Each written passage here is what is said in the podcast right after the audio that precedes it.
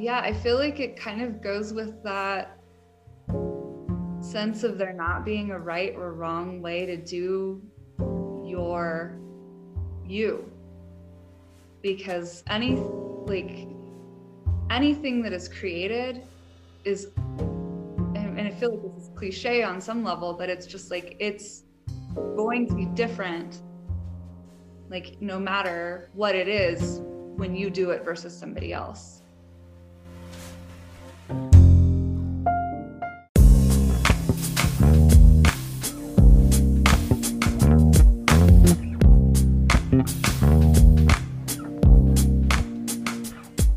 Welcome to the Art and Life podcast with your host, Taylor Gallegos. Art exists all around us, in all directions, from all walks of life. We just need to know how to see it.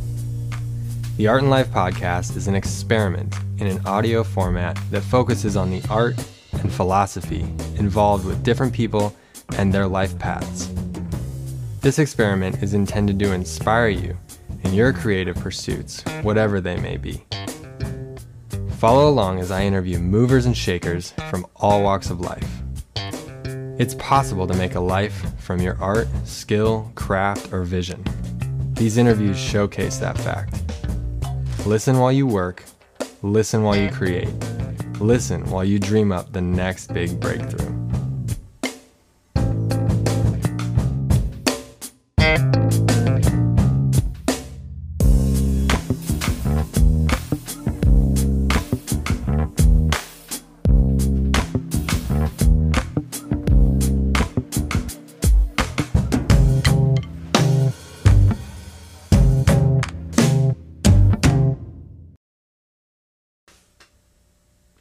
First off, I want to say thank you for listening. The people being interviewed and I are two parts of the podcast, but it wouldn't be complete without you, the listener. I very much appreciate your attention and your energy, and I hope you get as much out of this as I do. If you enjoy what you hear, you can join me on this artistic journey in many ways. You can subscribe to the show, leave a review, and share it around. You can join the conversation on the Art and Life Facebook group where we discuss topics from the shows. You can join my email list on my website at taylorgallegosart.com on the contact page, and while you're there, check out the new artwork I've been creating. You can follow me on Instagram and Facebook at Taylor Gallegos Art. And finally, you can support my art and the Art and Life podcast on my Patreon page. Just search Taylor Gallegos Art. So, again, a deep and sincere thank you for being here. Now, on to the good stuff. Welcome, everybody, to the podcast. I'm your host, Taylor Gallegos, and with me today is a longtime friend of mine. She is a creative of uh, many suits, and she's got a lot of organic growth in her life. Uh, it's sort of like a pattern of organic growth, and it's really cool to see uh, where it's all led and which is very much why I wanted to share her with you today. Um, one standout element is that she is the violinist of Wasteland Hop. Wasteland Hop is the band that I've presented to all of you guys, one member at a time. And uh, yeah, she's so she's the violinist there, and she's also so much more. So, Liz Gaylor, thank you for being on the show. Thanks for having me, Taylor. It's good to see you or yeah. hear you. you too. You too. Um, why don't we get started? Who you are, where you're from, how you got to where you're at, and what it is that you do. Oh man, um, that is a very winding path. Um, so yeah, my name is Liz. I grew up in New Mexico. Um, my family is from there for a few generations on both sides. And so it feels like home to me. And that's where I currently live in Albuquerque. Um, and yeah, I don't even know where to begin. It's such a winding path of, um, I don't know, just following, I guess, life, following my bliss. Um, so many of the yeah, it's like all the the plans that I've made over the years. Um, a lot of things have come to fruition, and and then it's like you know you start doing work in certain directions and other doors open and you just keep moving. I don't know. So yeah currently i have um, two little shops in the old town area of um, of albuquerque new mexico. One is an herbal store just called old town herbal. It's like an herbal apothecary. And then the other is called tiny grocer abq and it is a very tiny grocery store. so, um, and yeah, one of them I opened right before the pandemic, and then the other one was kind of in the middle. Um, and so they're both pretty new, about two years. I just celebrated my two year anniversary. And yeah, and I also play music and not as much as I'd like recently because I've been so focused on the businesses, but I just got to uh, see you recently, see you painting for us at a show in Colorado, and that was awesome. Yeah, it was. That was a blast. Yeah, it was fun. Um, so that was nice to kind of get back together with the band, and we're always daydreaming about next next projects and next shows and tours and next summer. I don't know what's going to happen, but it's nice. Yeah, yeah and uh like right now in terms of a band and everything it's just so up in the air it seems like with uh just like the world of covid and what it and its effect on everything. Yeah. Yeah. We were all daydreaming actually that we were going to be in colorado this last weekend which is kind of fun because you were you happened to be there too. It would have been a huge reunion if we'd all been there but um it didn't quite work out with flights and everything for everybody, but but it sounds like there's some musical rumblings happening. There's like um, you know, like the band is getting together and um there's some like writing that's happening and yeah, I feel like we kind of have our whole next album all in babies, you know, like all these little baby songs are existing. Like partially written here and there and verses and um, so yeah it's it just needs to have some ground under its feet to get get it going but yeah yeah it's cool to think about the like creative process that you guys go through and the way that it works how like songs start as babies and then maybe walk us through that development a little bit of like how a song is born and yeah. gets uh, grown. It's a super unique group. Um, I think about that a lot because we really write collectively and I don't know, it kind of I think it works out. I like our songs. so but yeah, it's it's fun because everybody brings their own voices. There's six of us now, seven um, members um, who, yeah, just all put the pieces together somebody will come with you know part of a song and yeah it just it's yeah it is really unique i think for a group to be able to do that.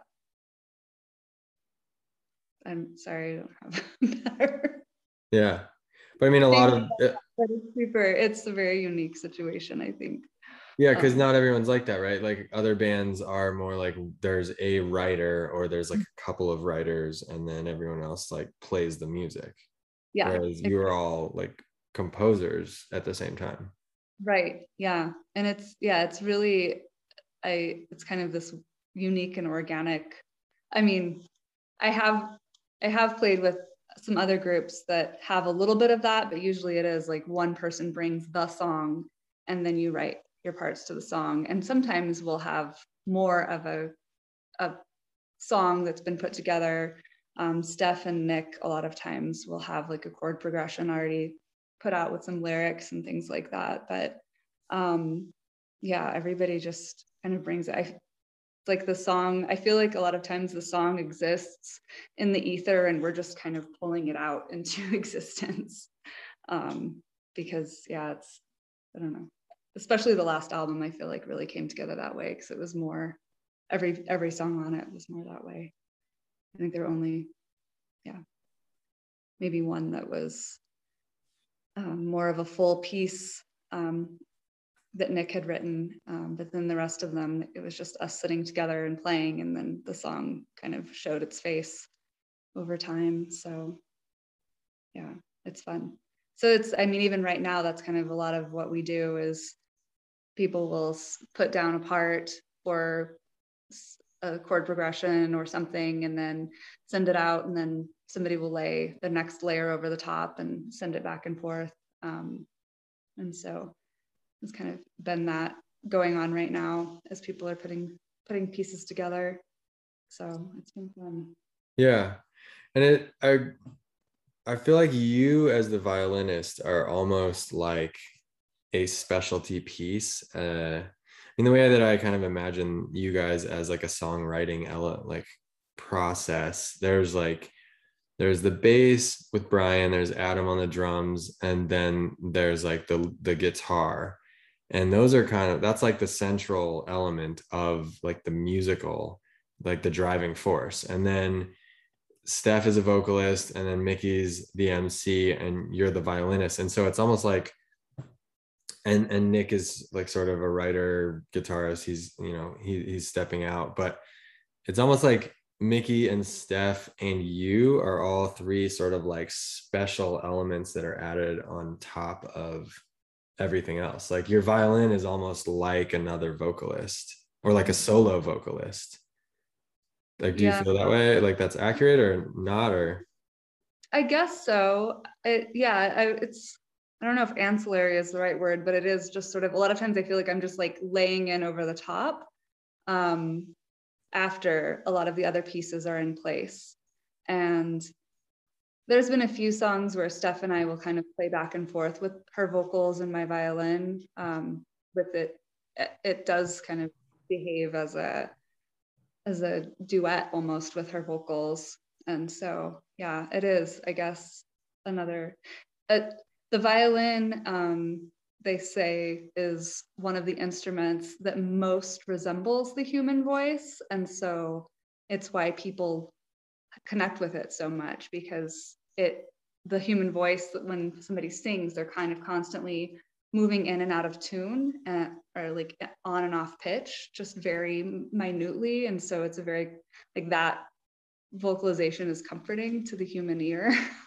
yeah. And so the violin has that same behavior where it's kind of always like a little in and out.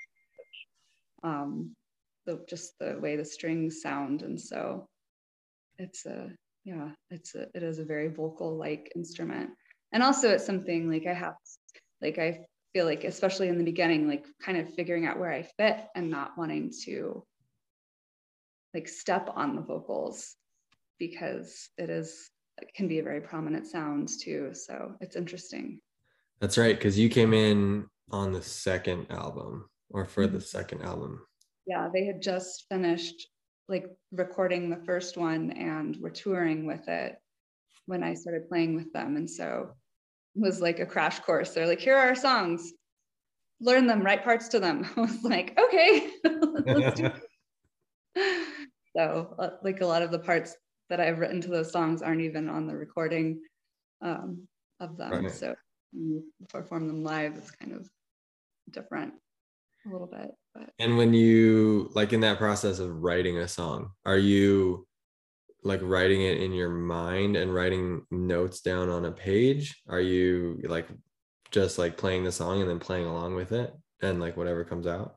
Yeah, and that's yeah, that's another thing. Everybody in this group, um, there's it's like everybody has a really strong ear, and it's just all memory. Like nothing is ever written down really. It's kind of crazy. It's really kind of fascinating how the brain works, I think. Because I, I think I'm the only one out of the group that was quote classically trained to be a musician. And so, you know, I grew up playing in, in orchestras and symphonies as a child and um, read music, but um, I really like playing by ear, and that's what you know. That's what we do. Is you just and I feel like yeah, some it's like you. I don't even know if you hear the part, but you just kind of just exists. Like you almost like hear it or feel it, and it just you just play it to go with it. So I don't know. Um, music is interesting. oh yeah and then like you said like our connection to it and the way that it works. The um the violin is like a really interesting instrument because like looking at it i mean a guitar has frets on it.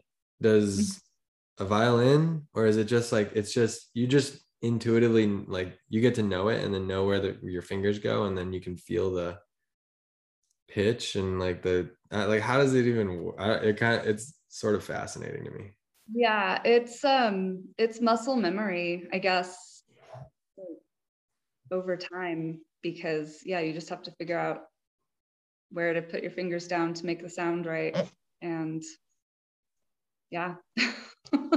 There's yeah. you're as you're saying there's no frets so um yeah it's a lot of playing this playing over and over and over like that's one of the that's why i think a lot of times with the violin there is like that classical element. Of like learning scales and playing the same thing every day or um, with the like fiddling world of of learning like the basic songs and playing the same things over and over and over until you figure out where your fingers go. So then you just do your best. Yeah. I think um in a prayer yeah like having it seems like having a child living in your house that's learning to play the violin could be like one of the most torturous things that you could ever do for yourself. I very possibly. Yeah. How old were you when you learned? Um i was seven when i started playing and i actually started on the viola. Um in the public schools here in Albuquerque. And it was because the person who came to our school presented the viola as this underdog instrument that nobody liked. And so my personality, I was like, I'm going to play the viola because I'm going to love this instrument. and so I just went home and told my mom, I'm playing the viola.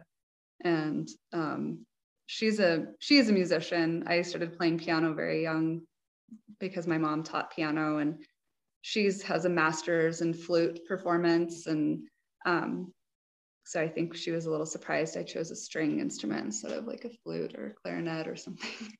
so yeah. like the viola. But yeah, my parents were, I mean, they were supportive of it. They let me play. So that's that was good. Um, because yeah, I know it can be kind of annoying. And I don't think that I was ever a very good student. Um, yeah, I've never been very good at practicing and have relied on my ear a lot, even when I was first learning, because I do have a pretty, pretty strong ear. And so I would just play because I could hear what I was supposed to do with versus actually like practicing a lot. So it was never really like that great of a of a player, but good enough. So yeah, I would think that if your mom is what she is there, then like you it would be like like you grew up to that. Like you were a baby to that.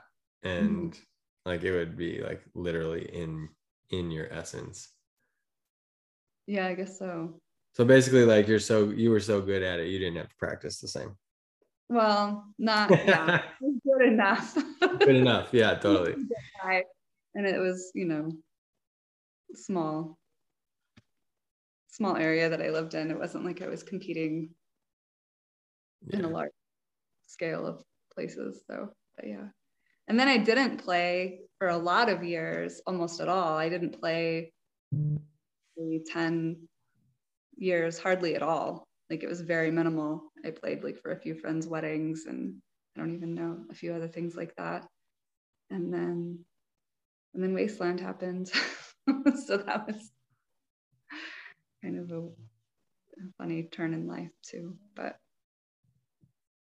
yeah, I was grateful. yeah, I'm glad it happened. And then, and then you have this whole other side of your creativity that's happening with your businesses. And I mean, I remember like a couple years ago on tour, like uh Haley, my fiance, is into herbalism, and, and then you you were talking to me about that, and that was like that was years ago. and then now you've got an herb shop. Maybe talk about that a little bit. Um, yeah, I, I don't know. I feel like with everything in my life, it's just kind of, I, I think it is I, on some level just getting out of my own way and just going like along these paths that open up. Um, because yeah, even with playing music with Wasteland Hop, like I wanted to play again and play more, but didn't like it, there wasn't any like path that opened up and then just through a mutual friend who was in the same mfa program with mickey um, that was how i was introduced to wasteland. And it was that question mickey says oh we're looking for a violin player. Are you interested? And my immediate reaction was like no. I was like why would i say no? I should go and see what this is like. And so i feel like that's kind of a lesson that i've been learning over the last several years. And so that's part of like me having this herb shop. Um, was a lot of that, just kind of going with like, what's the next step that's opening up. Um, I had been really wanting to move back to New Mexico and move back home here. It's such a long and convoluted story, but um, I don't know. I just, yeah, had a vision for for something similar to this existing and then I came to my niece's graduation from high school and it, I don't know it's just like all of these pieces of life. I had actually moved to southern Colorado right before this and had gotten my real estate license and was on a completely different career path. And then this place this actual location just kind of popped up and a mutual friend from fort collins happened to be living here and happens to be the um, commercial real estate agent listing it. And i don't know it's it's such a convoluted story but anyway i came to my niece's graduation. He showed me this place and i moved we moved here. And so i opened the spot and yeah it's yeah it's been great though. I opened in september of 2019 and so six months in we were mandated to close. And so that was also you know it's like not the plan of how's your first year in business going to go? And like what are the pros and cons? And what are things that could possibly go wrong? And it was never like oh global pandemic is going to force all these businesses to like shut down. No but um, I had already had like a that bath and body care business that I'd been doing with my herbal training. Um, and that was really what supported me through this was all of my regular customers from that have, have been ordering from me and have kept me afloat and paying the rent. And then the the little tiny grocery store next door was actually a business plan that I had formulated in Colorado in like 2008 with Tomas, who's the videographer who travels with us sometimes. and like mm-hmm. we had talked, we had worked out plans to open up a tiny local food grocer up there. And um, then like the 2008 market crash happened and he like he the building we were going to use was one that he had owned at the time and that went away just because a lot of things changed then and um, so it's like that business plan kind of it's like that the ashes the phoenix from the ashes that came here. So on some level that's like i don't know it's just these things exist and yeah. Like they just kind of exist in the ether and you just kind of like open up a little window and let them pop their head out. Um, and so yeah i don't know it's been really it's been really great um, when i took this space that was the feeling that i had for it was that i just wanted to have a good community here. And um, and it, and it's like that is, that has happened in spite of everything being closed and not, not things being able to happen, there's still like this amazing community that has kind of risen up around the place too. So it's really nice. I don't know. There's a lot of really talented makers. I have like, I was telling you, between both stores, I have like over 50 different local like farmers, ranchers, herbalists, curanderos, folk healers, all these different like soap makers and Ayurvedic practitioners, like all these people locally who make products and grow food and, and they all sell through here and and I don't know. I have a really amazing staff. I have employees, which I don't know how that happened, but it's amazing. They're really good people. And yeah, it's been a trip. It's been a soup. It's basically just been like a wild ride, is how I feel. Um, That's so cool. It's yeah, but it's been um, fun. Back to I, the go ahead. Actually, I was gonna say, um, I often will, when people ask me how this happened, I loosely quote uh, Rosemary Gladstar, who's an herbalist, who I love because she said that once you start working with plants, they take over your life. and I 100% feel that way. It was like I started working with plants, and then they were like, "Okay, this is what we want. Here you go." I said, "Okay, we'll just keep going and see what happens." So, yeah. So yeah. oh, that's awesome. And It's so cool. Uh, I mean, Rosemary Gladstar, she was the last episode. So yeah, awesome. I know. And, I, uh, it's funny. I was like, after you had mentioned that, I was like suddenly super nervous. oh, I'm gonna be chatting with Taylor, no big deal. And then I was like, oh, Rosemary Gladstar, because I know that she's friends of the family with uh, Haley, your partner. Yeah. yeah. Because Haley's told me about growing up with with her, and it's Vermont, right? They are. Yep. Yep. Yeah. So it's really beautiful. Um, she's an amazing person. So is Haley's an amazing person. yeah. Yeah. So are you.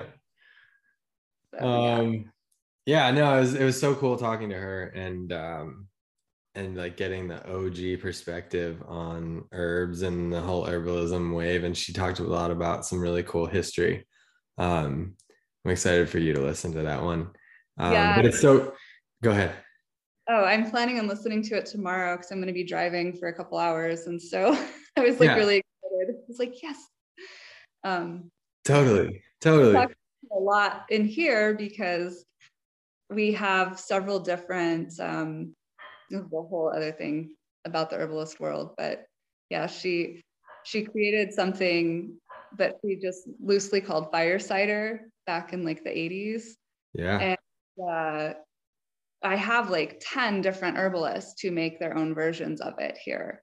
But every single one of them has like a different name to it, where they're like Fuego cider or New Mexico, some, you know, like they've changed the name because they all were hit by, uh, this is probably off off record but you know they were hit by that lawsuit.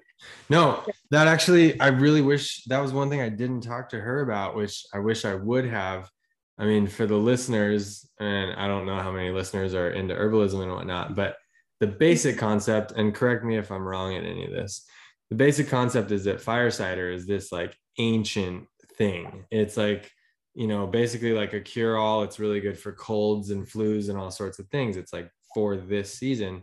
And yeah. uh, healers have been making it forever. And then some company wanted to trademark the name fire cider and then started suing all of these small local outfits that would use it. And it's like that's like you can't trademark something like that. And so rosemary and her whole you know team filed a lawsuit against them and then took them to court. And they went through like years of litigation and now and they ended up winning. And yeah. so then it's opened it up again now. So fire cider is like it you know for everybody to use. yeah it's just yeah it's like an ancient recipe and then i think yeah she like rosemary popularized using the name fire cider for it okay she was just like this is like not nobody owns this yeah it's recipe. It's like being like, I own refried beans. Right. Nobody can use that Yeah. name. anymore. no one can call things beans. Yeah. Yeah. No, And it's so so cool. It's but it's so funny because people are like, oh, what are all of these? And I'm like, well, they're actually all different people, different herbalist takes on the same recipe, and they're all fire ciders. But these people, who a lot of them who sell here, they got hit by the cease and desist from this company, and they're like, you know, they make the tiny amounts. They sell maybe on Etsy or something, and they're getting letters from this company saying they have to cease using the name fire cider. So a lot of them changed the name of Yeah. what they call their product because of that. But I was, I was, yeah, grateful to Rosemary and her team for fighting that because it's important to keep those things open. That's something I tell people all the time when they come in here. Like, this is yours. This is ours. You know, it, exists. Like, these things are things that we can grow from the ground and they're here. Like, you don't, yeah. it's the people's medicine. So, Exactly. That's awesome. okay.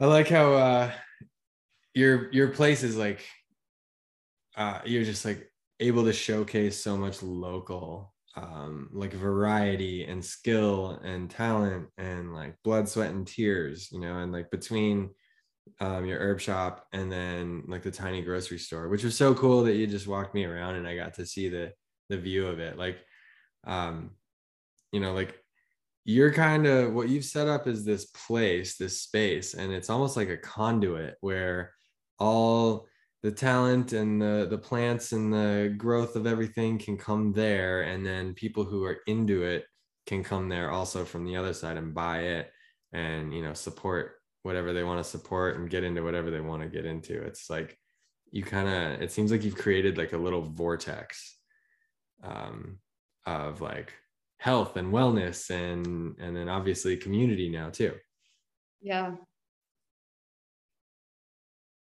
Yeah, it's been really it's been really amazing. There we do this um once per month um uh local of another woman who had started a business during the pandemic where she was just cooking she's a she started baking bread in her parents outdoor kitchen and making soup and was just um selling it like not even selling it she was just posting on Nextdoor and being like anybody in my neighborhood need to eat, to eat? I have food that i've made. And um, she i it's funny because i actually had worked with her family in colorado for like 15 years when i lived up there because they own a farm up there.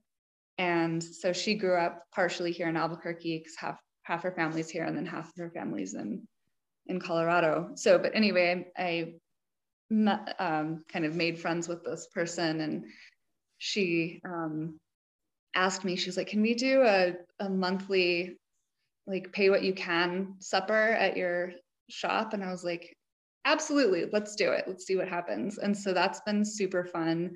Um, we we're going on almost a year now of doing that, and so every month we just make a bunch of food and have it on the patio outside. We have like different people come and play music and um, it's pay 100% pay what you can. And then um, we've been working with Albuquerque Mutual Aid. So we get a lot, a lot of soup to them and um, any of the like, if we have like extra money after we've like paid our farmers for the food and everything, we donate that. And so it's been, it's been really fun. But one of those recently it was like oh look.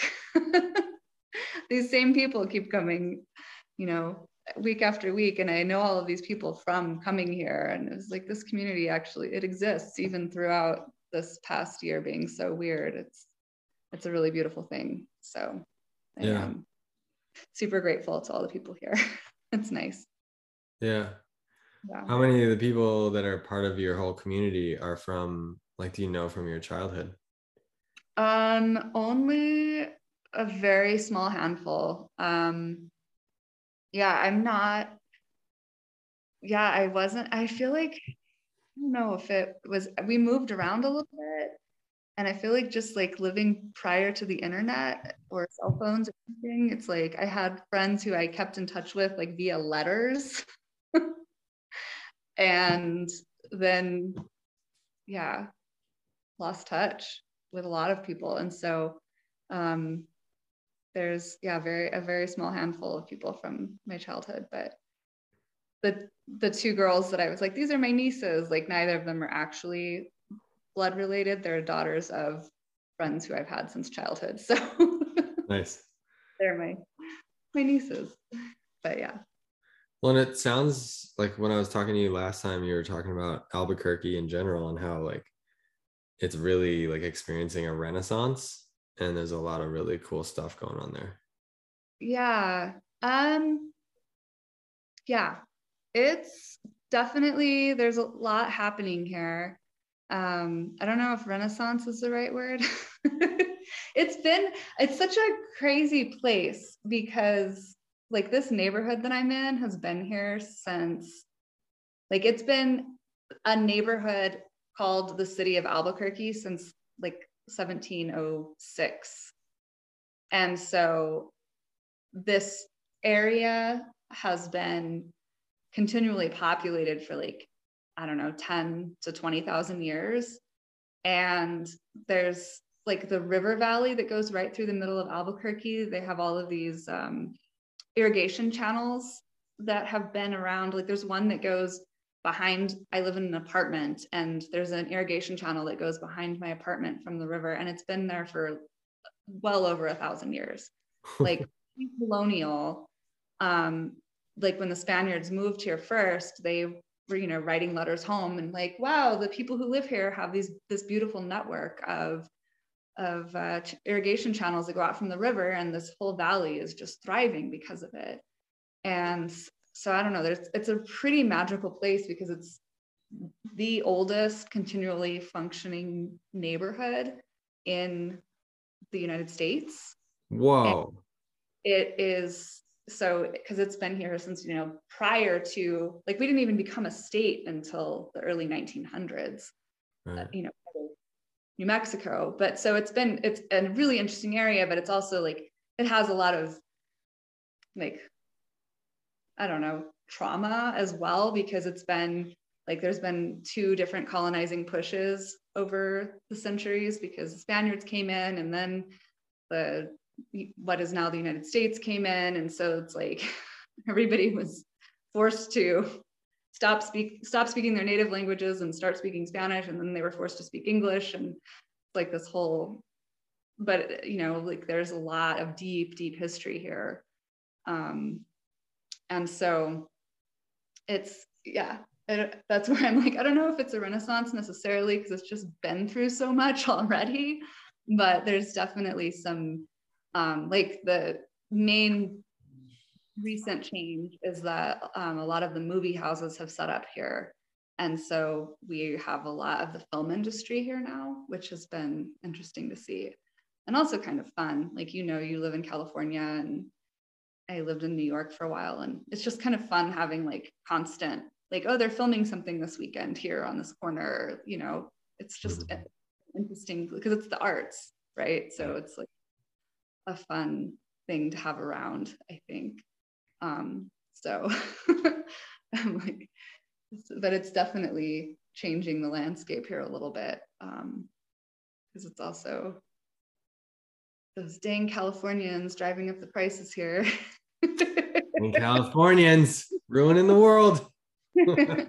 Get blamed for everything. Yes, they do. Well, everything's their fault. It's understandable broadcasting live from Carlsbad, California.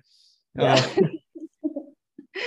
Uh, yeah, no, that makes uh, it's cool that you um, broke that question down or broke that answer down because yeah, like there's uh, there's lots of ways to look at things and it's really good to look at it from a much more zoomed out cultural perspective and yeah that makes a lot of sense all the the trauma to the land and the people and um man, history's been fucked up. yes. History is so fucked up. That is a whole other thing I could Yeah. Yeah. On for a million hours. Yeah. Um, well, would you like to get to the um, part one questions? Sure. Okay. So um, you kind of maybe answered this in one way, but the question is about the breakthrough moment. Um, and you could take it as music, breakthrough moment for you in music, where you like really felt like you like arrived on the scene as yourself, as like to, you know, as who you are as a musician, or you could take it as like a breakthrough moment that happened, you know, with this new like version of you as a business owner. Hmm. I feel like I'm still working on that in a lot of ways. Um, yeah, because every day I'm like, what am I doing? I have no idea. um, but which I, I want to just say, I feel like that's actually how most people feel all the time. time right? It's constant. Yeah. Like, no matter who you are or where you're at in life. It's so true. And that I think was may- maybe that was my breakthrough moment um, in life was me kind of being more at peace with that, just to be like, oh, this is me. This is my voice. I think with like playing the violin, it's like, especially being classically trained, like I have a lot of pressure on myself of what is good or what is correct or the right way to play. And just having to let that go and just be like, this is how I sound. And not everybody's going to like it and it doesn't matter right and it's like even with these it's like these are my businesses and not everybody's to like it and it's and you know it's not to resonate with everybody and it doesn't matter like that's not the point i guess because it's my life so um yeah i don't know if there was I feel like it's a it's in progress. It's a constant in progress. like what yeah, how can I be more at peace with trying to figure out what I want and what I like and how to be true to that, I guess. Cuz cool. yeah, it's a crazy path trying to figure out life, right? Yeah. we have we have to live it for ourselves. I like that. I mean, it's uh well going from a classically trained spot where it's like either something's right or it's not. And then going to playing music in a rock band where you're the composer of your part, you're the player of your part, and you're playing it in like a you're not playing it in a concert auditorium, you're like on stage at a bar or at a like you know venue or whatever and you're like it's cool. Like that i feel like that that probably like played into that whole like transition for you. Yeah for sure it did 100% because that was me being like wait why how could i possibly say that this is not right? I wrote this like and how could i say that i wrote it wrong? Like what does that even mean? You know it's like getting to yeah being at peace with that. Yeah. And i feel like i've i've watched you become more at peace with that throughout the time that i've known you. Like yeah. That coupled with actually speaking of trauma going through a lot of trauma therapy both of those things have helped me like be just be i think. Yeah. Yeah. Yeah. Find it's like finding your own voice or allowing yourself to have your own voice as as opposed to finding it because we always have it. Yeah. And scary. So yeah it's like because next door at the little grocery store and even here like i make all these products i make these things and they're like recipes that i've come up with that i've invented and like the cooking i am cooking just completely with like what do we have? Like what came in this week? What ingredients do we have from the farms? And i'll make something and it's really simple it's like a lot of soups because that's an easy thing to to make you know soups or sauces or very simple dishes like that. And um but it's it is like what who's telling me if it's right or wrong? You know who's telling me if it's the correct like is my lotion good or not? I like it. Is my pozole good or not? I like it. Other people like you know people buy it and people eat you know it's like they're mad if i'm sold out. So that's like okay some people are happy we're selling stuff. It's like with the music it's like people listen. I don't know right? Call it a win. I'm sure for you like with art it's like your art is yours and like there's no such thing like nobody can critique it. Like nobody can tell you if you did it right or wrong because it's impossible. It's it's yours. It's yeah. it's like your I mean, I have no idea how to draw or paint. So I think it's just like the most amazing magical thing that happens. But yeah, I feel the same about the violin. um, no, I, I really like that you uh, you just said like you can't critique it, and not that it's like right or wrong to critique it, but that it's impossible because like the parameters are so different. You can give your opinion of it. Yeah. And, um, what I've been uh, been sort of like rallying against for a really long time is people saying whether or not they like things.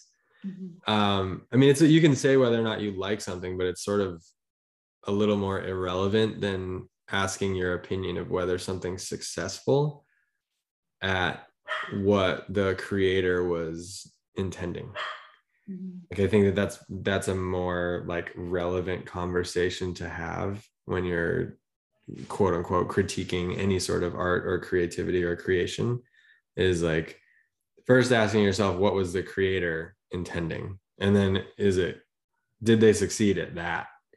And then after that you can say like well i like this or i don't like it and whatever. But like the outside viewers or listeners or tasters or whatever sort of like they're on the outsides of in terms of like the levels of importance compared to the one who's like making it or what the intention was all about. Mm-hmm. Yeah. Hmm. Um, all right. Question two flow state. Flow state is the zone that we get into. Lots of people get into it lots of different ways. You're a musician, uh, you're a creator. Tell us about a favorite flow state moment that you have experienced in your life and this could be an individual like experience or like moment in time or it could be like a, a repetitive thing that you like to do you know like something that gets you into it. Um yeah i feel like i've always really enjoyed cooking and i hadn't paid attention until very recently how that is such a flow state for me that I will be panicking in my head. What am I doing? My to do list is 17 miles long, all these things. And like, I just start like chopping a pepper, and all of a sudden, I'm just like calm and my focus has totally changed and I'm happy. I don't know. It's been really fascinating seeing that play out over and over because I usually will come into it with like, okay, I've got to get these things done and I've got to get these blah blah blah. And then the next thing I know, I'm just like, oh, this is delicious. I'm so happy. like this is so so yummy. Oh, thank you, food. Right on. Okay, next. What's next? But yeah. And with music, I feel like so much of it is um I feel like it's mostly like playing with the group because like I mentioned, I'm not very good at practicing on my own. but that happens all the time when I play. I love playing with Wasteland because they're they're a really magical group of human beings, and so it's just like the whole thing is a flow state. I feel like um, it's another like really it's just lucky with those guys to be with to be playing with them. So yeah, because yeah, it's like you. I'm sure. I'm guessing with painting too. It's like you don't realize you're not paying attention to what you're doing and then you're like wow this other side of my brain is just you're flowing you're flowing with it it's like yeah. you're not you're not thinking at all about it anymore it's really fun yeah yeah it's like the at first, like the first however many minutes, sometimes it's like five, sometimes it's half an hour. It's like you almost feel like I, I feel like I sometimes I feel like I'm like pushing uphill. I'm like the train's like clicking up the up the track to get over the edge. And then at, at, a certain point, you just like look down over the roller coaster drop, and then you're like, here we go. And then you go, and then before you know it, a couple hours has gone by and you're you made cool stuff. Yeah. and it's really fun. Yeah. Um, okay, question three is what is your advice to aspiring creatives? And this is creatives with a capital C, as yeah. in like all people from different backgrounds and profession or like, you know, avenues of uh, study or whatever, creation. Yeah. Um, I yeah, I feel like it kind of goes with that sense of there not being a right or wrong way to do your you because any like anything that is created is and, i feel like this is cliche on some level but it's just like it's going to be different like no matter what it is when you do it versus somebody else. Because that's like i mean a lot of times i'll have uh, people come in here who are makers and then they'll look and they'll say oh you already carry salves or lip balms or whatever. And i'm like what? Doesn't matter. Like not everybody's gonna resonate with this one person's style or brand or scent combinations or who like all of the different things that people put into something to making something. And it's like yeah you can you know break it down and say like oh a salve like there's you know you don't want to have like 5000 salves but it's also like why not because they're all so unique and different because every person who makes it has their own specific methods um, even though it's like following the same recipe it's going to be different you know it's like all of these little idiosyncrasies the way that people put things together. And so I don't know, I feel like with anything that you make, it's yeah, being at peace with knowing that yours is yours. and you're bringing that thing through, like whatever that is. You're bringing your essence, I guess, I don't know, through in your work, whatever it is that you're making. Yeah. So. Yeah. And I like what you're saying there. I, I feel like and what's coming up for me is uh, the concept of competition mm-hmm. and that like in the creative world of creativity and creative art of all kinds, like there really isn't competition against others. Like, because like you said, like your essence is unique and it's going to come through and um like everybody is really like competing against themselves to do their thing and do it as well as they can but other than that like we're all actually like on the same team you know pushing forward and from our own little space and um yeah. Mm-hmm. yeah i like that. Yeah i like that idea of like there not being any competition. I feel like um as was many years ago i read somebody had said like that jealousy just points out what you want. And i feel like that's such a it's it's been so powerful once i started thinking of it that way like instead of it being like oh like i feel jealous of this other person's products and how they're doing well or how you know how they're moving up in the world or like you know this band is on these tours that we're not on or whatever. But it's like it's not like the jealousy aspect is actually just like oh wait what about that thing is it that i wish that i had in my life? Or like what about that do i wish that i was doing? Um and it's totally like opened everything up and changed everything for me because then suddenly it's not no longer is it a bad feeling. It's actually like super exciting and positive because i'm like oh wait what about that is triggering this feeling? Like what about what they're doing do I wish I could incorporate more of or work towards? Or and it's sometimes like just a very small fraction of of it. You know it's like I'm not actually, you know, it's I don't even know how to des- describe it, but it's like what piece of what's triggering that feeling is it that you want? It's like that com- competitive drive I think that people have where they get jealous of each other or like feel like they have to do better. And it's like, well, what is it about that other person that is making you feel that way? Like, what is the actual root of that thing that you want? Yeah. You know? And yeah. It's like, it's- I think you can distill that down, then it's interesting to think of because then it's like, oh, maybe I do want more recognition, or I feel like I'm not being recognized for what I'm doing. And what does that mean to me? Like, what do I want to be recognized for? Or, you know, maybe I need to think about how I'm marketing my products. And I'm, if I'm like jealous that somebody else has them in more stores than me, it's like, you know, those kinds of things. Like, right. You can do it, it's like you can do it too.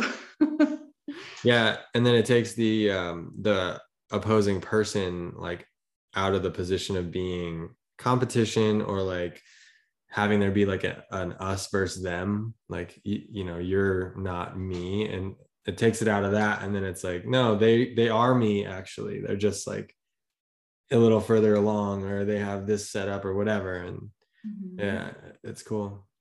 Yeah. I like that. All right last question here liz is uh what is your definition of art oh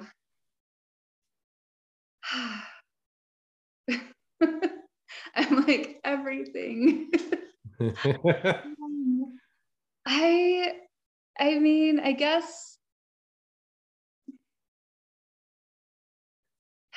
because there is that question a lot, especially with the kind of things that I make. It's like, what is a craft and what is art?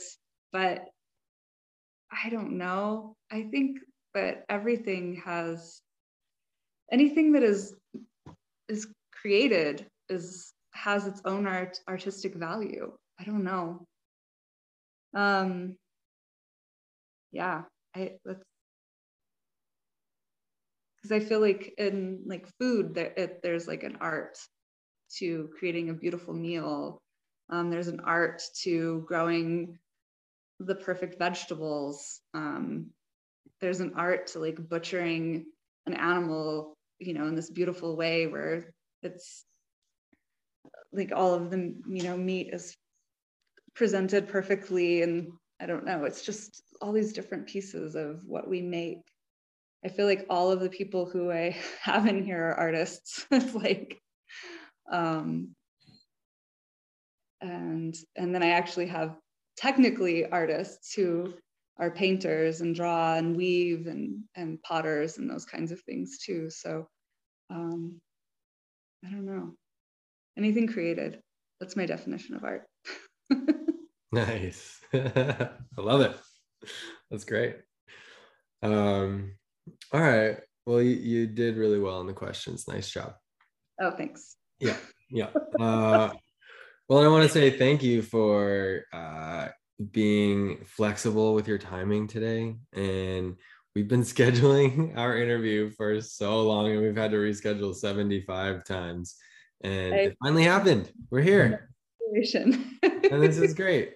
And uh and i also want to acknowledge you for for the awesomeness that you are. You have you've been on the uh, wasteland hop train and been uh just like been such an adventurer along it and it's been really fun for me to be a part of it and you've you've just been this um this beautiful element with it all and your music has added a really dynamic element to the whole band and the sound and um and it's just like I mean I've listened to so much of it and and your violin is like so essential and gives it this like beautiful quality to it and I feel like I can feel your essence through the playing of the music and and it's all really cool and I just respect your art a lot. And it's really cool to see what you're doing now. Like your organic flow has taken you to this now and you've like you're like creating this whole new world. So good job, Liz. You're doing awesome. Thanks, Taylor. I feel the same about you. You're doing awesome. you're yeah a mover and a shaker and create and always have such a beautiful outlook on life too. It's been really fun talking to you over the years. So even though I often go to bed really early. you do. That's you do. I'm like, I'm tired. I'm going to bed, even though it's like three in the morning. yeah. the stuff comes up. Uh, yeah, early early is a relative term. and uh yeah. It's a little things are wild on tour. That's just how it goes. Yeah. Um now where can people connect with you online or in person?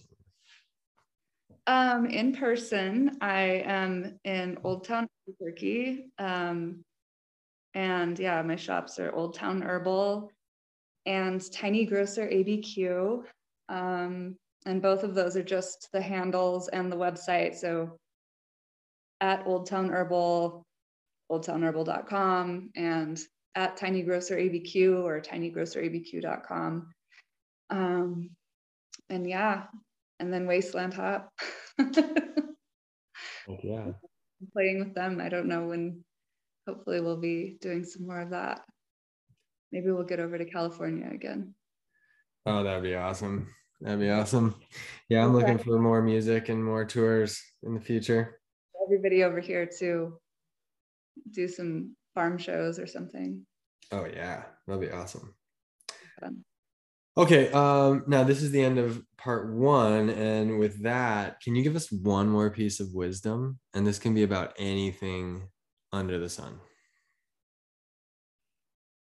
I don't know.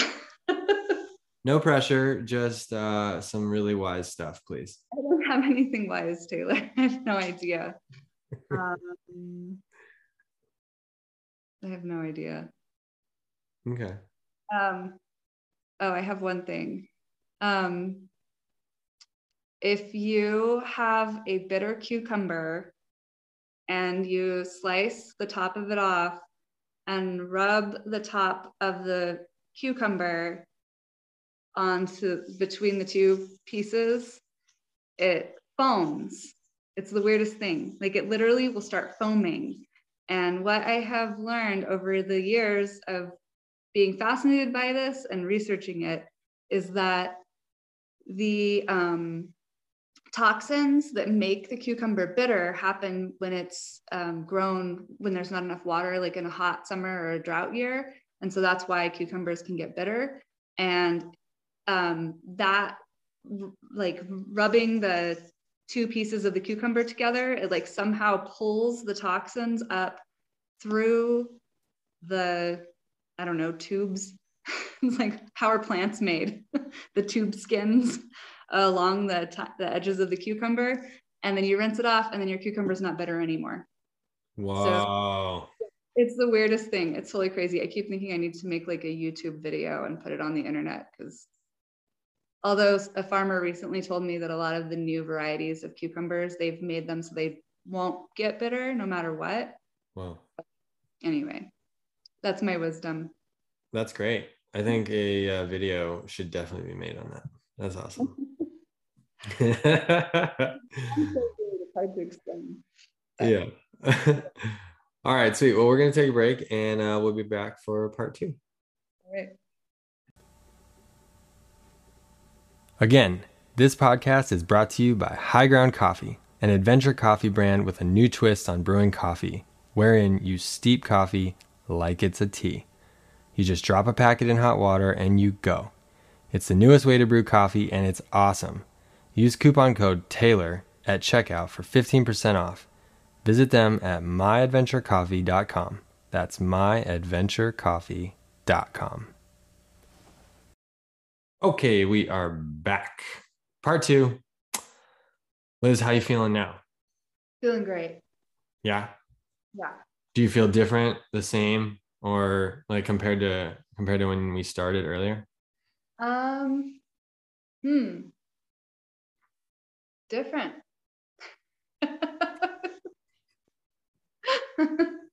Like how do i feel in comparison to how i felt earlier?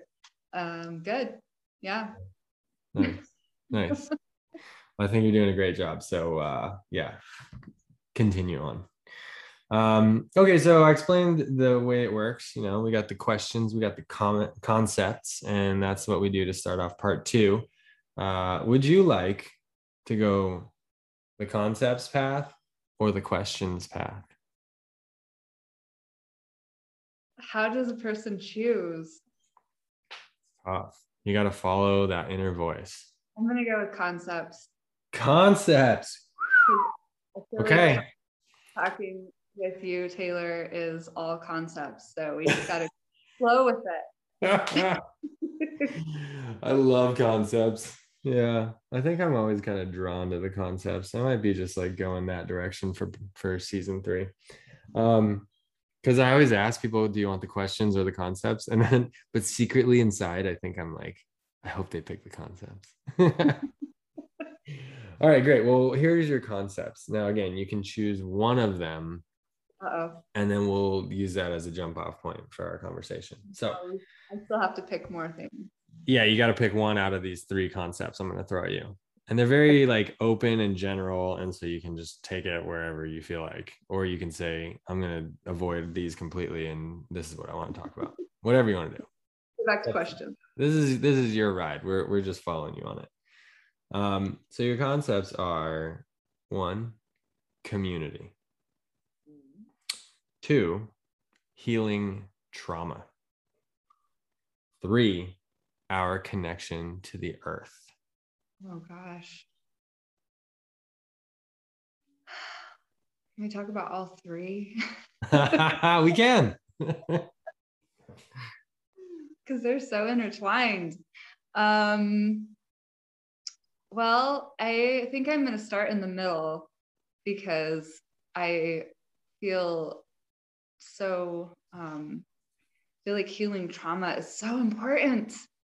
And if you can't, if you're not, like, if that's not a piece that you're able to look at and work with, then the community and the connection to the earth are not like you're just not going to ever quite be able to be present for them i think. That's Yeah. an opinion i have about it. But yeah. Yeah healing trauma. I kind of at this point think like everybody should go through like different kinds of trauma therapy. Um so that's an opinion i have about that as well.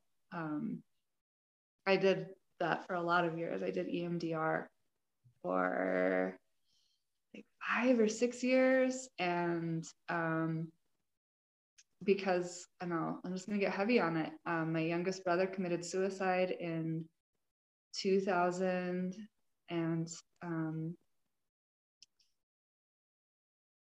and yeah, it was terrible. 2006, and uh, it's like so crazy to me how many years has passed. Whenever I think about that, I'm just like, oh my gosh, it's been a long time. But um, anyway, yeah, and I hadn't ever really even like gone to therapy before that because I didn't really even comprehend it. And I think, you know, through the many years of like after that incident, which was, of course, incredibly traumatic for my brother's community and my brother's family and all of us who were around him after, you know, after that happened.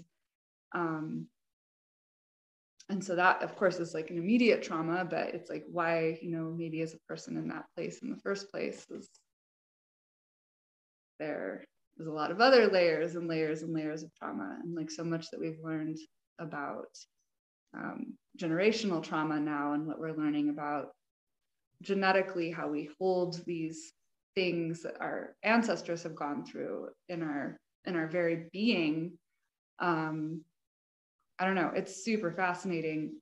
And I mean, right now, I feel like it's just such a heavy conversation. Did you really want to go down this route, Taylor? Yeah. like concepts, healing trauma.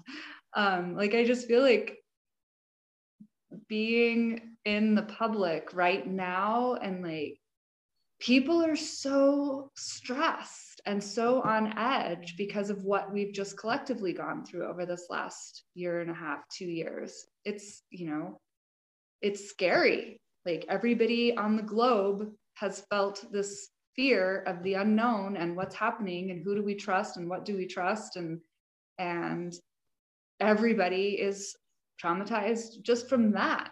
And it's like it's so apparent in i feel like people's reactions and like disassociation from present moment. And like everybody's just like heightened. You know it's like the the like fight or flight that we go into. I just feel like so many people are kind of bumped up into that right now. It's really intense i think.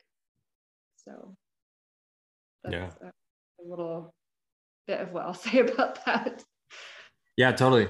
Well and this is it's such a traumatic experience worldwide globally. And i mean we've we've done this before on the planet globally.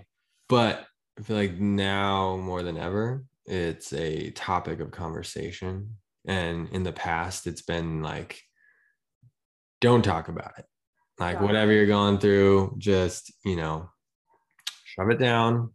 Don't think Mhm. about it. Don't talk about it and that's like one of the differences nowadays is that um, there's a lot of people that are willing to like sit and like be with it Yeah. Yeah. I love it so much. I it's one of the things that I think has been so powerful and beautiful about the internet existing is that those kinds of conversations there's a different uh, venue for them.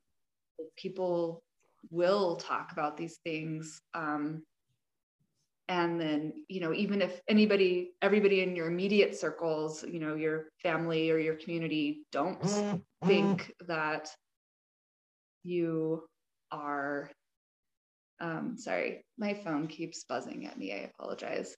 Um, even if you don't have the um, immediate support in your family or community and they do tell you oh this isn't real. You didn't you know you need to sh- you're fine you're fine you're fine. Like what's wrong with you? Um, you can see that no there's other humans on the planet who are willing to voice this and willing to vocalize this. And it's like giving that strength in numbers where you're able to find other people who are coming forward and then that gives more people that strength or like uh will like i don't know a willingness to acknowledge it or a willingness to say like oh maybe maybe therapy isn't just for crazy people. It's for people who just want to recognize what their emotions are. Do you even know what your emotions are? Have you ever thought about what you're feeling? Because it's like trained out of us at such a young age to behave a certain way or not act a certain way you know don't and then you just never even recognize the emotions that you're actually feeling i think is like what what now is coming like what people are coming to now it seems like is a conversation at large. It's like oh what does it mean to feel angry or scared or excited or happy or joyful? Like i feel like those were some of the ones that i realized i had been like it's almost like they'd been shamed out of out of me as a person. Like don't act like an idiot. Like only idiots get really excited about things. Like stop behaving that way. And it's like like no i can get super excited about the sunrise or how beautiful this flower is and it's fine. Like cry Yeah. it a song. It's like totally okay yeah and it's uh i mean it seems like shame is a is a big one that is just like passed down generationally and you know like that voice inside of our heads that's saying you know don't get excited don't show excitement because you're going to look like a fool or be silly or whatever like um you know that voice was put there by somebody at Right. some point and that's something that i've been uh in in the last while of my life has just been been trying to be more aware of like the voice inside of my head the voices that say things you know like positive or negative especially the negative ones and then asking like okay where did that come from like Yeah. what what placed that there and then and it's interesting because a lot of times if you ask that then there'll be a memory that comes back um, from childhood of like oh yeah like I was told that by this person at this point in time. And now, and it got ingrained. And then, like, that will often be like the negative self talk that so many people experience. Yeah. That's really powerful awareness. Good job. Thanks. yeah. It's interesting too because uh, you know in the past, like not everybody. I don't know. You can you can channel these like positive or negative feelings um, into things like you know negative feelings, and a lot of there are a lot of people who will channel stuff into um, constructive outlets like art and music and athletics like a lot of you know you'll hear that like mar- like ultra marathon runners are often like trauma survivors um you know like recovered something like something or another. And what they've done is that they'll turn it into that. Huh. I actually hadn't heard that. That's really interesting. Okay. Yeah. No way. Yeah. Um but those are the people that actually find an outlet to to put it in. But then there's a lot of people that don't know about any outlets or don't even know about any sort of like positive way of channeling anything. And so um i don't know i think it's really uh, good that our our time and place is like becoming way more open to listening to people and then um you know working through the stuff that is like creating the problem situation that either goes into a a, a constructive outlet or not because mm-hmm. everybody's every, everyone went through some stuff growing up and no one made it out like unscathed yeah and it's and it's also just like it's interesting perspective because sometimes you know you people can feel like you know in, in the same situation just because of our own perspectives for who knows what reason like you know you can view something positively and like your sibling will view that same situation negatively even though you're both technically in the same situation. And it's like yeah. So even the best intentions from the parents or you know loving families it's like there's still these these yeah. We still experience trauma just because we're humans and life is weird and we have emotions. Yeah well and those imprints will um, will continue to affect the way that we live our lives as adults like if you were the second child you know and the parents are like you know doing something nice for the first child then you might think that they don't care about you as much and then that you know innocent little thing at like a birthday party or something will end up affecting the way that you are living your life and like you know mm-hmm. handling your people like you know people you work with or people you know whatever like mm-hmm. um yeah it's really i like what you said about like trauma is the thing that's like underneath everything else that's going to affect everything else like you're not going to be able to connect with community authentically or like on a um just like with a clear energy if you have like a deep trauma it's going to affect your community, your individual relationships, your connection to the earth, your connection to the present moment. Like it'll it like creates a buffer. Yeah. Yeah, because I feel like it's yeah, you just exactly that what you just said.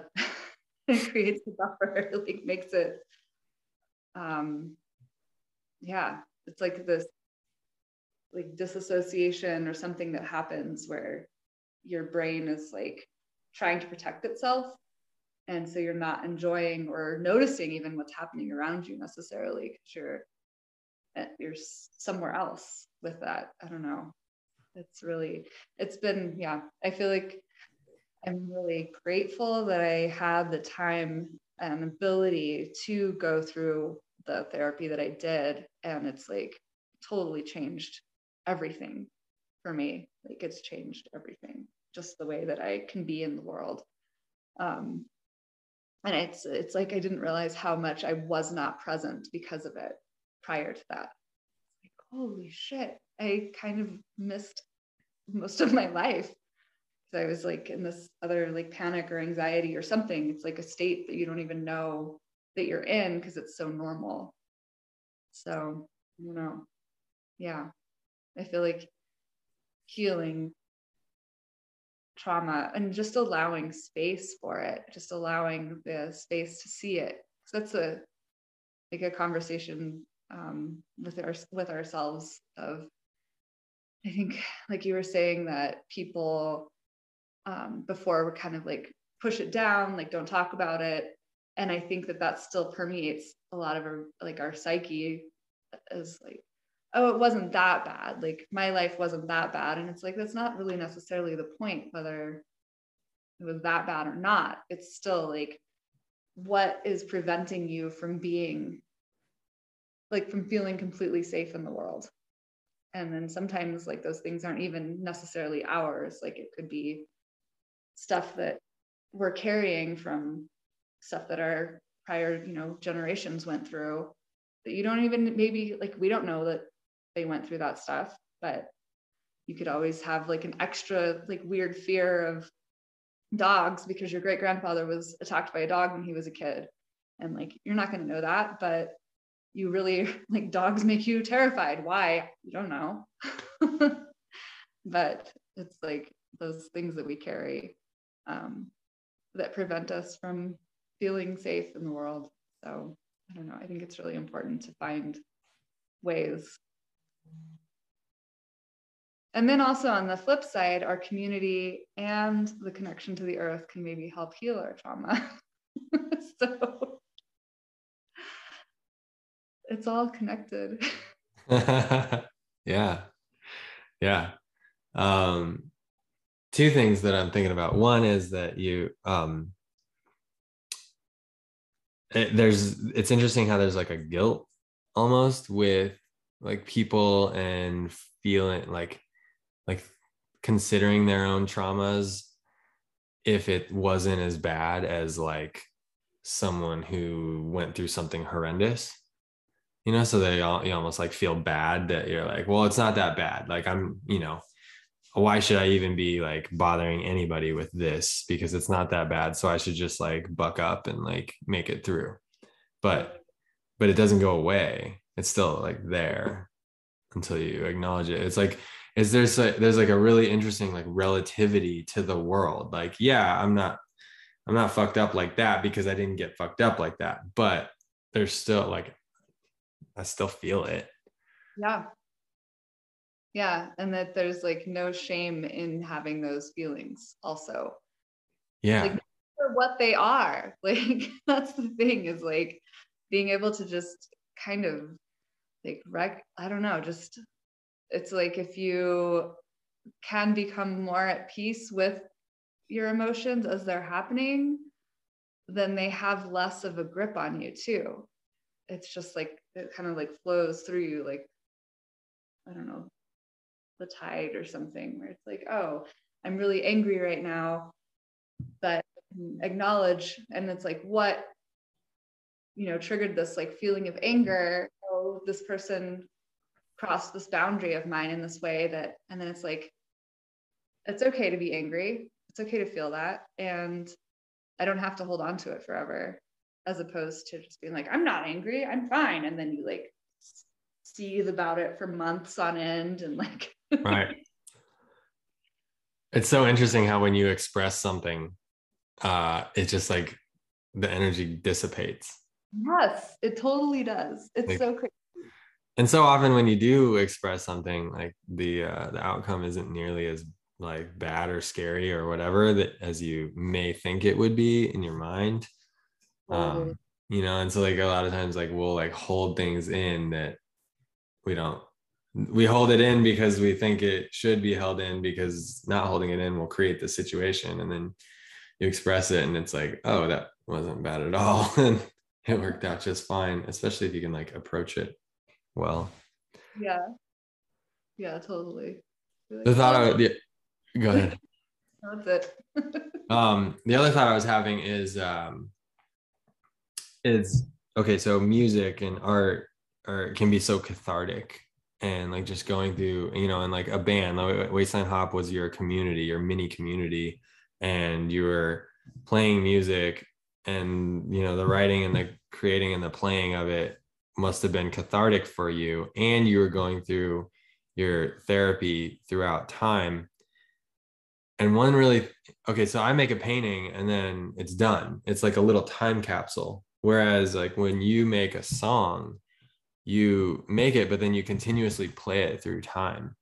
And so you're like continuously coming back to the same like notes and chord progression and essence and feeling i guess uh, it's just i'm thinking about how like you would evolve through time with the therapy and with growing older and like learning and becoming you know having like realizations. And then the music would be like a consistent thing through time that you would come back to and play. Like do you feel like there's like a like a a development or a change or growth like that you would notice because of that hmm that's such an interesting question. I, you know, I think about that a lot with music versus other forms of art. And it's like,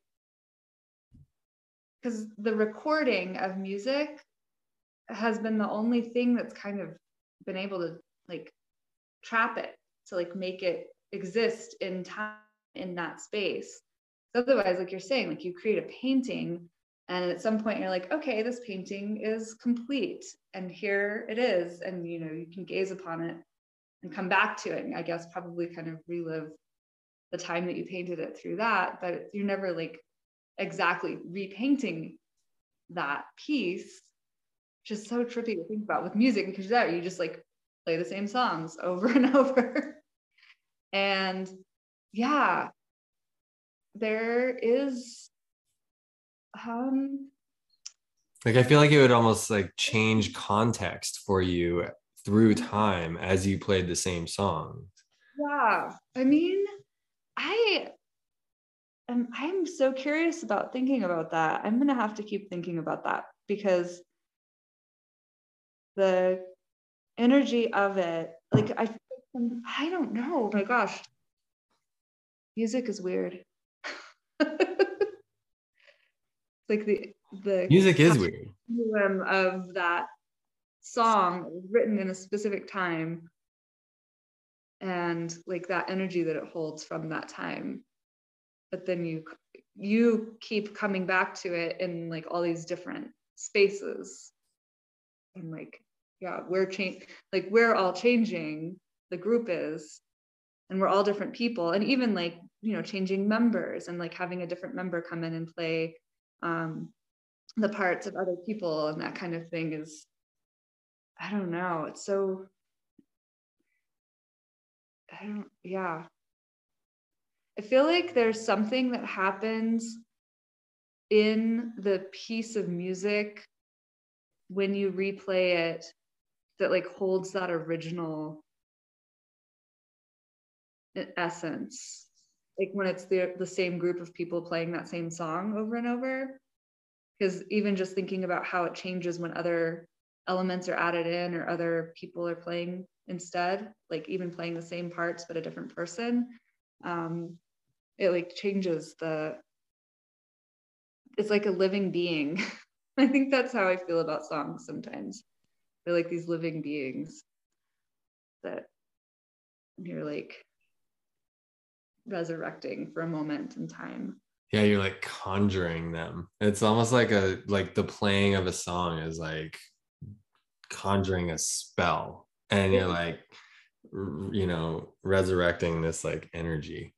Yeah it is. It totally is like that. Yeah it's so interesting. Um yeah i hadn't ever really thought about that.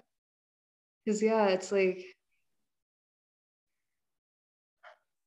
and i'm sure i mean i've heard like certain artists will say that they'll write a song and it's like in a really specific time in their life. And then at some point they feel like they can't keep revisiting it because of the energy of that is gone or it's changed so much. I don't know. That if you're like if you are processing trauma through music um So, yeah. I don't know. Yeah. And I feel like sometimes it's got to be almost like a, uh, like, like musicians probably feel like they're almost cursed by a song. Like, like, let's say they hit, they write a hit song that maybe, you know, like they got to play it a million times and everyone wants to hear it at every single show, but they've moved on and become like a whole new artist. Yeah. You know, and they got to keep on playing the thing that like made him famous 20 years ago. I feel like I remember reading like Beck complaining about that because the song the I'm a loser baby like was a joke song that he'd written and it was the one that catapulted him to this fame and then he's like this isn't even my art. Like here I am stuck with this and I have to perform it. And so like yeah. You gotta be careful with what you conjure I guess yeah totally. And like thinking about a, you know when you record a song like that's it's like done at that point. You're like stamping it. Um like this is Mm-hmm. basically done to this point and then you put it out to the world. And i would think that there's a little bit of anxiety there. Um you know like is it right? Is this gonna you know and and if you do look into the future like is this what i'm gonna want to be saying? But Yeah. Yeah. I actually was reading or listening to, I don't know what it was. It was talking about like some of the really big, because music recording is such a kind of a recent phenomenon for humans to be recording music. And it's like with rock music and some of these bands who made it super big and worldwide fame in the like pre-internet era of like this, you know, 70s and 80s and how they would re-record the same song like 20 30 times. Like they'd keep changing it and finessing it until it was like the hit that they wanted and actually made them famous. And i that really surprised me because of the way that we approach recording where we're like we're recording it and it's done. Like you just said like this song is done. It's recorded and I was, I was like, wait, what? You can like keep re-recording a song over and over to make it like tweaking it. I don't know, it just blew my mind. It was an approach I hadn't ever even considered, but that's, I guess, was like a thing that I don't remember who it was. If it was like Men at Work or I don't know, one of the these like 80s bands who hit it big and they had recorded the same single like a hundred times until they got on the charts or something. wow So I was like, what? I don't know. Anyway, it's weird. Yeah, it's such a diff- it's such a different medium. And yeah, it is. I mean, do you feel that way like with these podcasts? You're like, uh-oh. no this podcast is sort of like in a, a funny fold of space and existence for me where it's like it's not my main thing. And so i don't feel a pressure by it at all. And then like um you know i'm just like thinking of it as an art form that i'm sort of like playing around with almost like it's a hobby for me. And so there's there isn't a pressure and i and i come at it from the perspective of an artist where i'm like i think about all art sort of as an experiment and you're just like throwing spaghetti at the wall and seeing what sticks and then like doing more of that and then you just build up spaghetti right there and so and then you make a spaghetti art you know it's great and so it's like it, you know it just is what it is but Yeah. but paintings um you know there is that a little bit more for me like when i'm you know really trying to make something when i'm when i have a concept and i'm really going for it um there is more pressure to like have it be a finalized thing especially as i'm going farther along in my artistic career. Like i see that when a painting's like done i can't go back and like paint over it and have the same energy because i'm not in the same mindset the same spot in life all the different things. Um this the same skill level the same vision you know all this stuff. So like to revisit a painting i feel like is almost it's either like paint over it completely or or like sort of have like a dualistic approach to it or you know whatever but it's like uh when it's done it's done and so um yeah it's like say, say your piece or you know or you know i don't know what the say, statement was but Yeah. like for, speak now or forever hold your peace All right. Yes. yeah. So, yeah. Yeah like with music i guess there is that when you were just saying about how your skill level has changed it's like we record a song soon after we've written it but before we've played it a whole bunch. And so we're technically kind of recording it when we're at our worst with it which is really kind of funny to think about I'm like, oh, maybe we should go back and like re-record some of our stuff and see what happens. Such a strange thing to think about. But yeah, because that's part of it too. Like once I, you know, I've played the same song a hundred times, it's totally different than when I first wrote the part for it. it even though it's like the, you know, technically the same notes or whatever. Um yeah. Cause I yeah, I think like we've gotten better playing together over the years and like gelled better. And as a group it's like everybody you know. Yeah. And you'll And add then- more parts in it seems like you know like let's say you record it and then you go on tour with it then the, the song will add and develop and like you'll add in little things here and there it seems like. Yeah. And i think that we probably don't even notice that we're doing it. Yep i would be willing to that. Like maybe we should wait and record the album after we've gone on tour. Yeah. Right. so like we've played these a thousand times. Now let's record them oh. I'm gonna the artistic process. Yeah let's wait and get get better at it. Yeah. Yeah. well liz i got a jam. Oh yes well drive safe i will thank you thanks for being on the podcast thanks for having me you're I feel like awesome a million more things i want to talk to you about so next time i see you I know. I feel like we could just keep going for like a, a nice long conversation, but um, this will have to be it for now. We'll check back in with you, uh, you know, after a certain amount of time and see where you're at. See where, see how many new businesses you have. oh god ADD right. is the problem. All right, Taylor. Thank you so much. And Thank you. Look forward to seeing you again. Yep. Definitely. Mm-hmm. Cheers, Liz. Bye.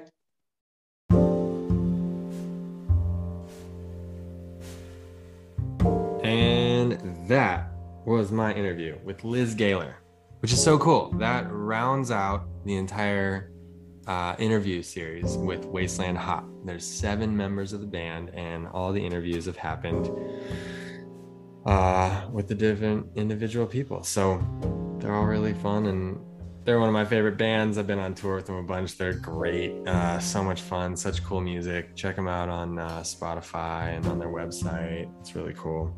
Um, and yeah, Liz is just such a great human being, and she's we've been on so many adventures together, and I've seen her grow and progress through life, and and it's been really neat because we've been, you know, we all live in different places, but we'll meet up and we'll go on these like two week tours through Alaska, playing music and making art, and um, we'll get so connected uh, in that time period and we'll really get to catch up on like what everyone's going through in life and what they're thinking about and um, i know liz has gone through a lot of uh, personal healing and growth and um, so i'm glad that she got the opportunity to share her perspectives on that so i hope that uh, maybe you can take some nuggets of wisdom from our interview and that it helps you in your life in one way or the other in your creative life. If you're listening to this podcast, you're creative. And uh, I hope this helps you in your creative path and walking down the creative life path that you're on. I guess I'm kind of rambling here at this point, but um, yeah, creativity. with a capital C. That's what it's all about, guys. What are you doing these days? What are you into? What are you uh, creatively pursuing? That's the big question. And if you don't have an answer to that, maybe try to find one. You know, it doesn't have to be a big deal. Just whatever. Cooking. Cooking's a good one for everybody. That's something we all have to do every day is eat. So you don't have anything, start cooking, friend. You know what I'm saying? That's all I got. Have a good night. Cheers.